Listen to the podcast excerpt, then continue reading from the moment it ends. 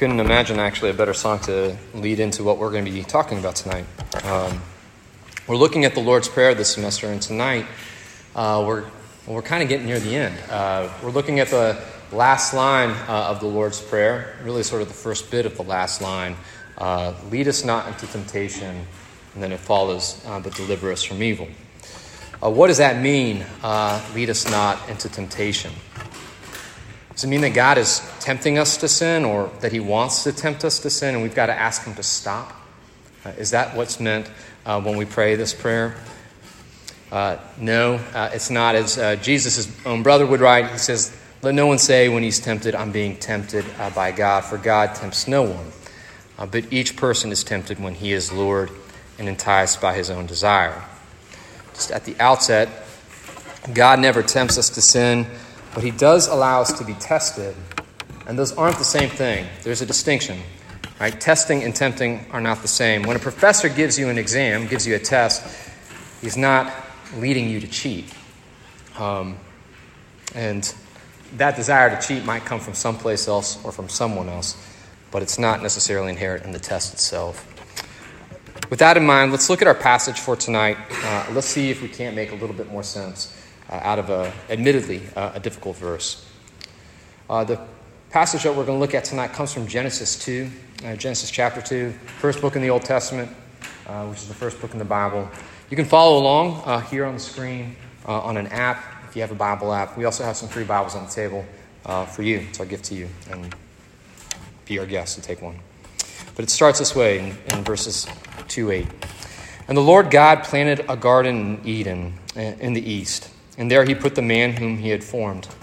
And out of the ground the Lord God made to spring up every tree that is pleasant to the sight and good for food.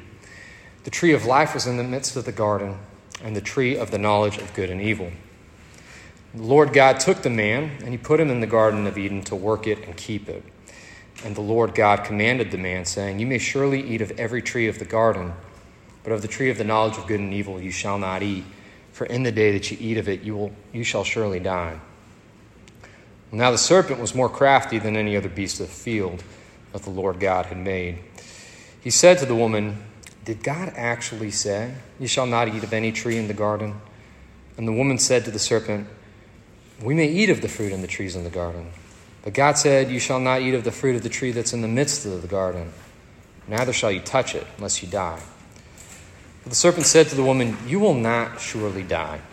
For God knows that when you eat of it, your eyes will be opened, and you will be like God, knowing good and evil. So when the woman saw that the tree was good for food, and that it was a delight to the eyes, and that the tree was to be desired to make one wise, she took of its fruit and ate. And she also gave some to her husband who was with her, and he ate. Uh, let's pray before we look at this in some depth. Father, thanks for bringing us together uh, again on a Wednesday night, uh, that we would be able to encounter you and, uh, enjoy each other's fellowship. Uh, I pray as we turn our attention to your word, you'd help us to hear what it is you want to say to us tonight, uh, that we would see what needs to be seen, uh, that you would open our hearts even to receive and to believe. I pray these things in Jesus' name. Amen. there are three things I really want you to see from this text tonight. Uh, the first is who does tempting. Secondly, how does he tempt? And then thirdly, how might God answer this prayer, lead us not to temptation? How does he lead us, guide us, protects us in what I'm going to call the midst of a minefield? So those are really the three points. Who tempts us? How does he tempt us? And how is God going to lead us, guide us, protect us in the midst of a minefield? Um, the first thing I want you to see is that the God tests us, but the devil is the one who tempts us. God tests us, but the devil tempts us. A story begins in Genesis 2, um, second chapter in the Bible. Uh, in the chapter right before it, Genesis 1, we learn that the universe is not an accident, that we're not here by chance.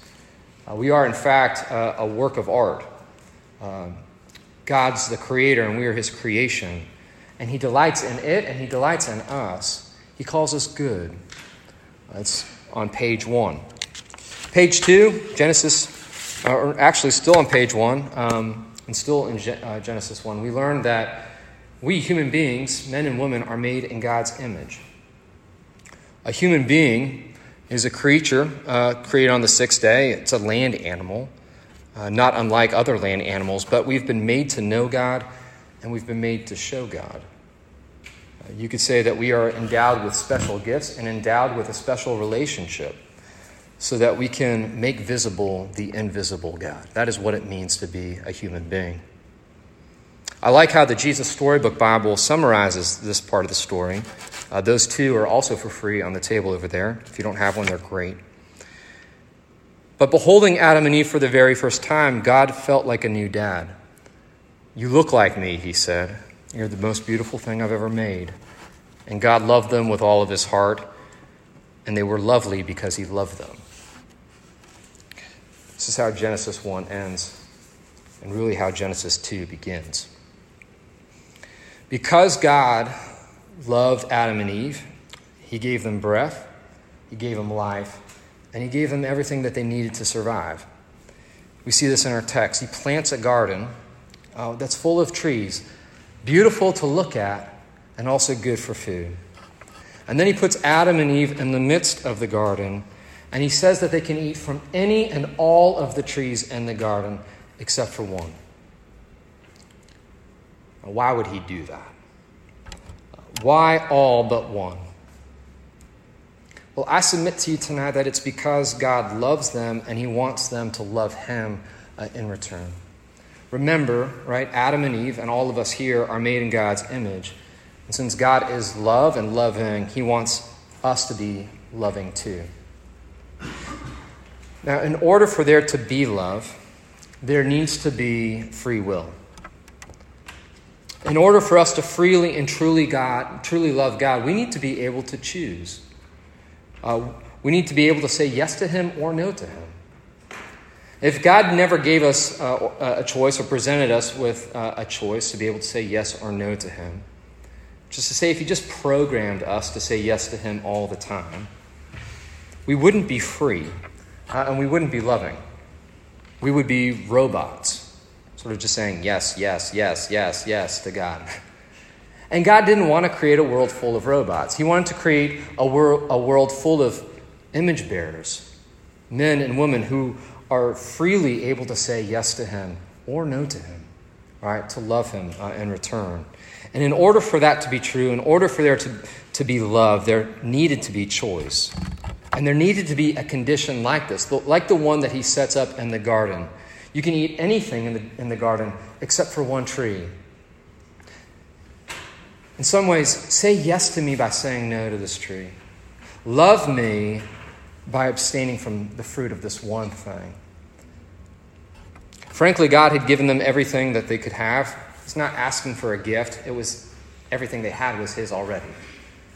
The one thing that Adam and Eve, and the one thing that we could give uh, to Him, is the one thing that He doesn't have any control of which really is our heart. It's our affections. That is ours to give.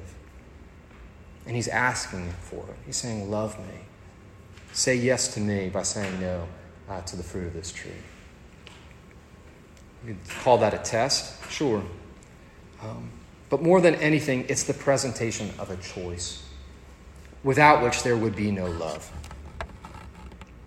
Next to the tree of life, there's this tree at the very heart of the garden because it lies at the very heart of this love relationship between God and Adam and Eve.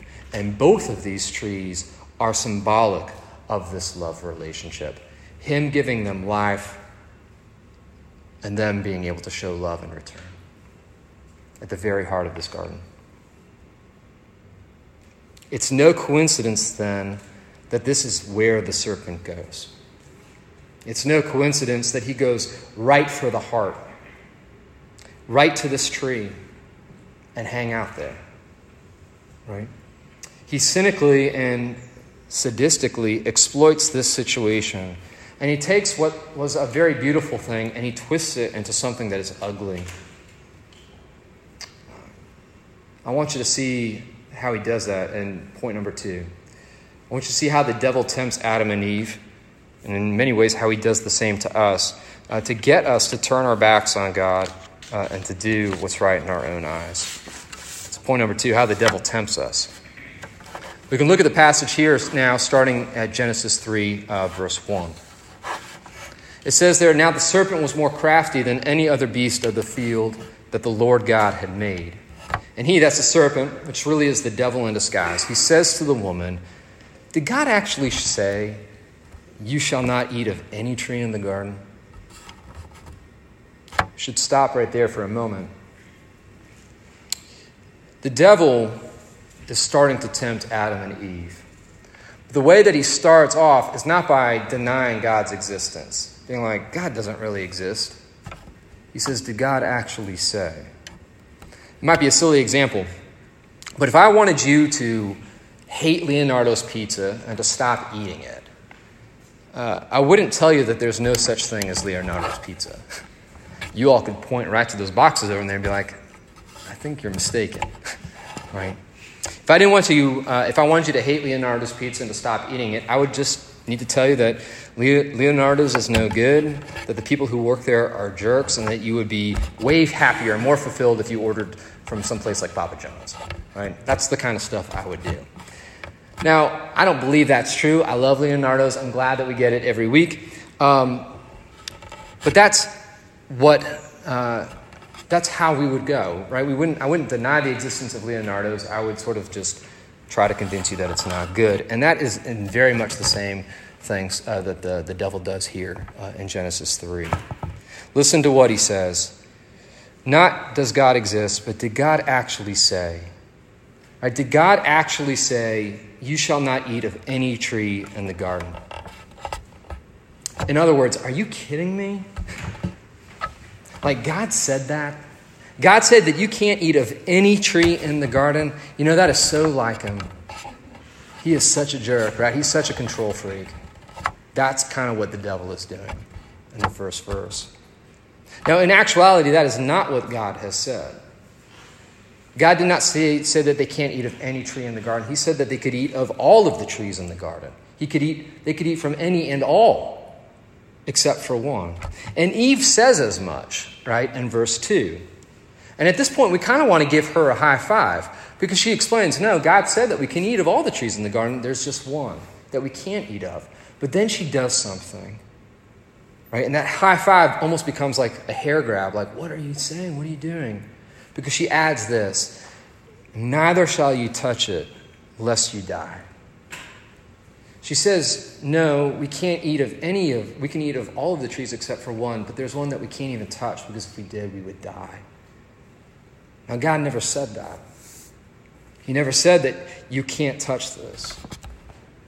What He did say is that you can't eat of it. But what this addition uh, of Eve shows us is that what the devil is doing is working.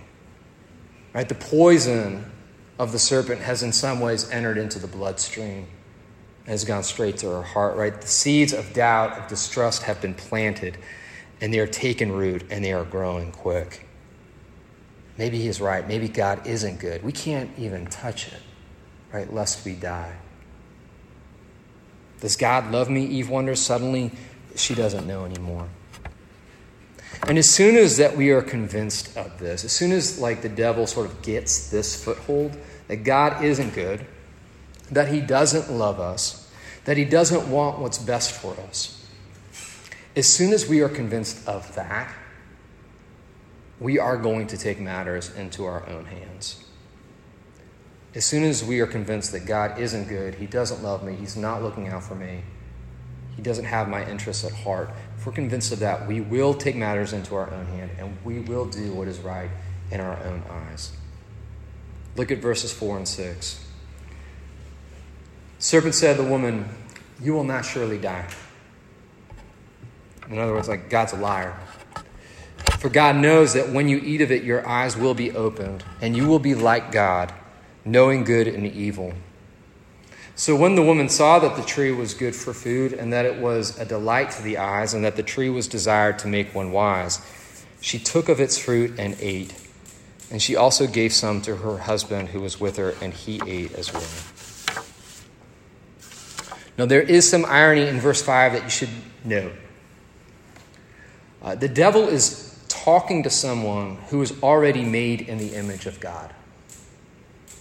but he's insinuating that she's not, or that she's not good enough. He is suggesting to Eve, an image bearer, that she needs to do something more or to be something more. That she needs to eat fruit or eat the fruit of this tree in order to be like God. And he also implies that this is something that God doesn't want, that he doesn't want her to be like him. God is holding you back. He's holding you down. Right? He doesn't want you to reach your full potential. That you got to break up with him and you need to listen to me. Here's my advice you write the rules. You figure out what works for you and then do it, right? You do you. That's kind of the serpent's tack. You do you is what Eve does in verse 6. And then she does what we all do. Right? She comes up with all sorts of defenses and excuses, right, to rationalize her behavior. It looks good, tastes good, it's for my good. Right? We might say, What's the big deal? It's just an appetite. Nobody's watching me. Nobody cares. Right? Nobody's getting hurt. Everybody's doing it. It's just on the computer. It's just on the weekends. It's just in my room. We both said yes.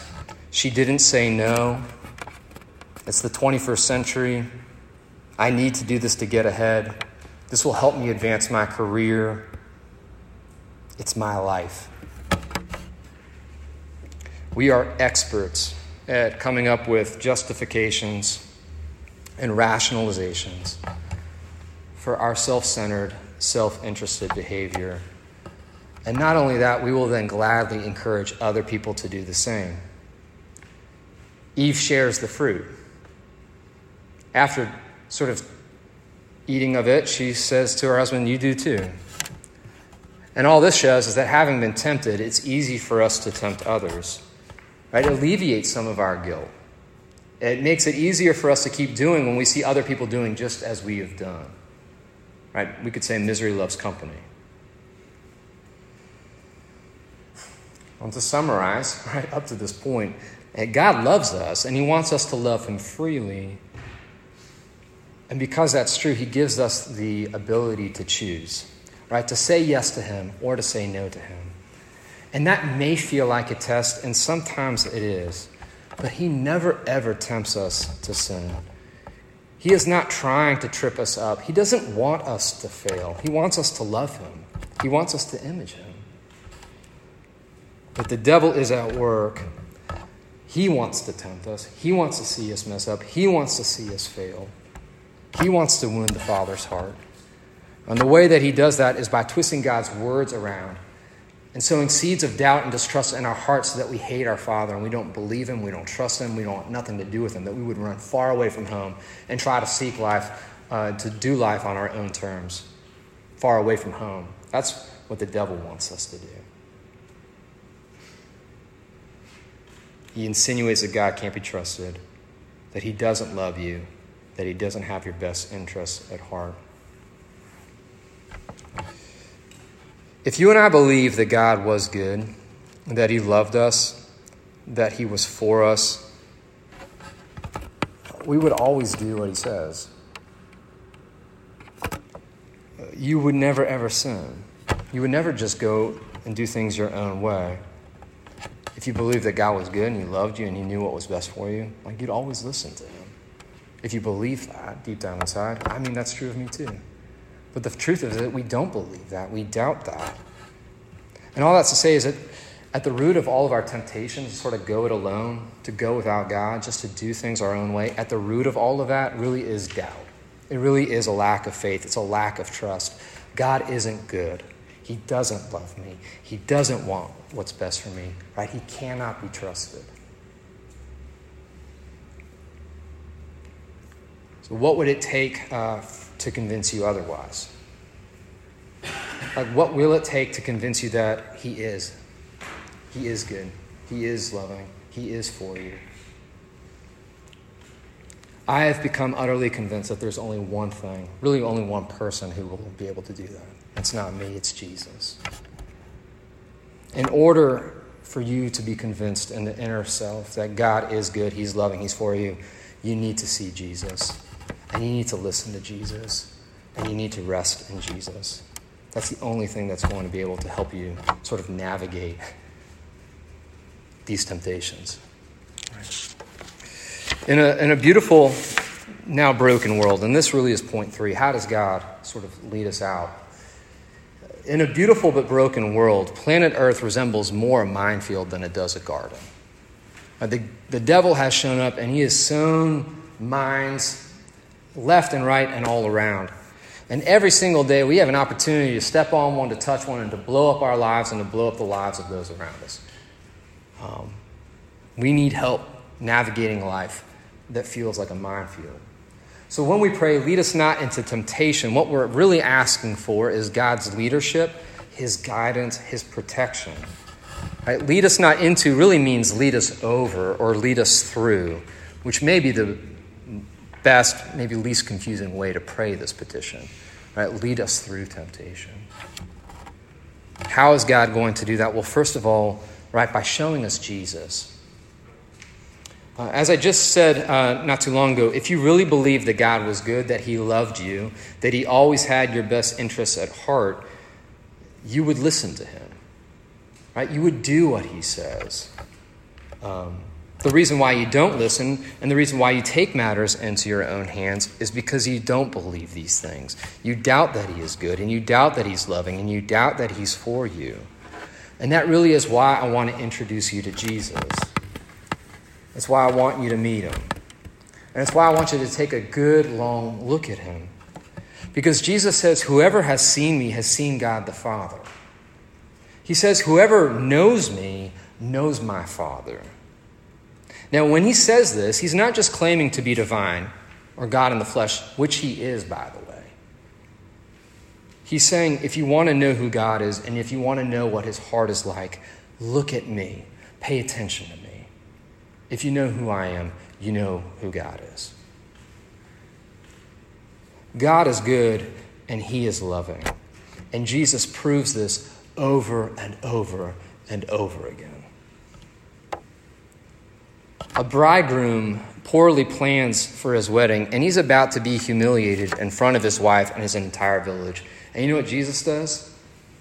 He turns 180 gallons of water and he turns it into wine. And in so doing, he doesn't just turn this party around. That's a lot of wine. He doesn't just turn this party around, he saves this guy's marriage. And in the end, he really saves his life. Saves him from humiliation. When Jesus encounters a sex addict, like collecting water at the heat of day, he doesn't shame her, he doesn't scold her, he embraces her. And he tells her, My father's been looking for you. When Jesus encounters a, crippled man at the pools of Bethsaida, he tells him to pick up his mat and to go home. Jesus is constantly healing the sick and opening the eyes of the blind. Lepers, whom people despise, that they, these are people that no one would ever go near or touch. Jesus draws near to them, and he touches them, and he makes them clean. And time and again, when Jesus comes into contact with sinners whose lives are like the leper, just broken and dirty and messy and unclean, lives like yours and mine, you know what Jesus does? He breaks bread with us and he feasts with us. And he doesn't just say, Your sins are forgiven. He says, Come and follow me. I want to be with you, and I want you where I am. Jesus is good, which is to say, God is good. Jesus is loving, which is to say, God is loving. But you may ask, is he for me? Like, is he for me? And the answer to that question is 100% absolutely yes. And you know how I can be so sure to answer to the answer to that question is because I see Jesus and I see him going to the cross. And on the cross I see him take all of the punishment that our sins deserve, and he does that in our place. See, on the, God, uh, on the cross, uh, God punishes sin to the max. He punishes all of our sin, all of our evil, all of our injustice. But instead of pouring that out on us, he says, pour it out on me. Right? He takes the hit so we don't have to. So you want to know, is Jesus for me? Of course he is. I was uh, talking to a student about this the other day, uh, just like afternoon coffee. I mentioned to her that in college I was a wannabe Buddhist. I went to CU Boulder. I was spiritual, not religious, like most people here. Uh, and when I graduated college, I loaded up a backpack and I spent time in India and Nepal and Southeast Asia and backpacking and visiting Hindu temples and Buddhist monasteries. Um, and I came across many works of art depicting the Buddha. And you know how the Buddha is often depicted in art? He's always either sitting sort of cross legged or lying on his side, but with a smile on his face. The Buddha sees the suffering of the world and he smiles. That's what he does. It stands in very sharp contrast to the God that we have in Jesus. Because when our God, Jesus, looks at the suffering of the world, he doesn't smile. In some ways, he's like the coach who's like, takes off his clothes and says, Put on a jersey, like, give me the team jersey. I'm going to go into the field and I'm going to fight with them. Not with, uh, not with his teammates, but to fight for us and to fight side by side with us. Like when I see Jesus, I see a God who like puts on a jersey and jumps into the fray and then takes a beating so that we can emerge victorious. He does not smile. He suffers. He suffers with us and he suffers for us. That's the kind of God we have. And that's the kind of God I want to worship. You need to see him good and loving and on a cross for you. But you also need to hear him. And I realized that in order to listen to him, you got to first see him. You got to first know that he's good and loving and for you. Otherwise, why bother? So come to RUF and let me introduce you to this Jesus who I think is really great. Um, this really is a place where you can belong before you believe and you can ask hard questions. And you can take time getting to know this God that I love so very much. Um, but having seen him, if you become convinced that he's good and loving, he's for you, it's time to listen. You know, listen to him. You need to get God's words ringing in your ears and getting it inside of your heart. Because I realize that there's lots of noise out there. There are lots of people telling you to go this way and that. Now, some voices in your life are evil. They're, often voices of guilt or shame, voices of the devil.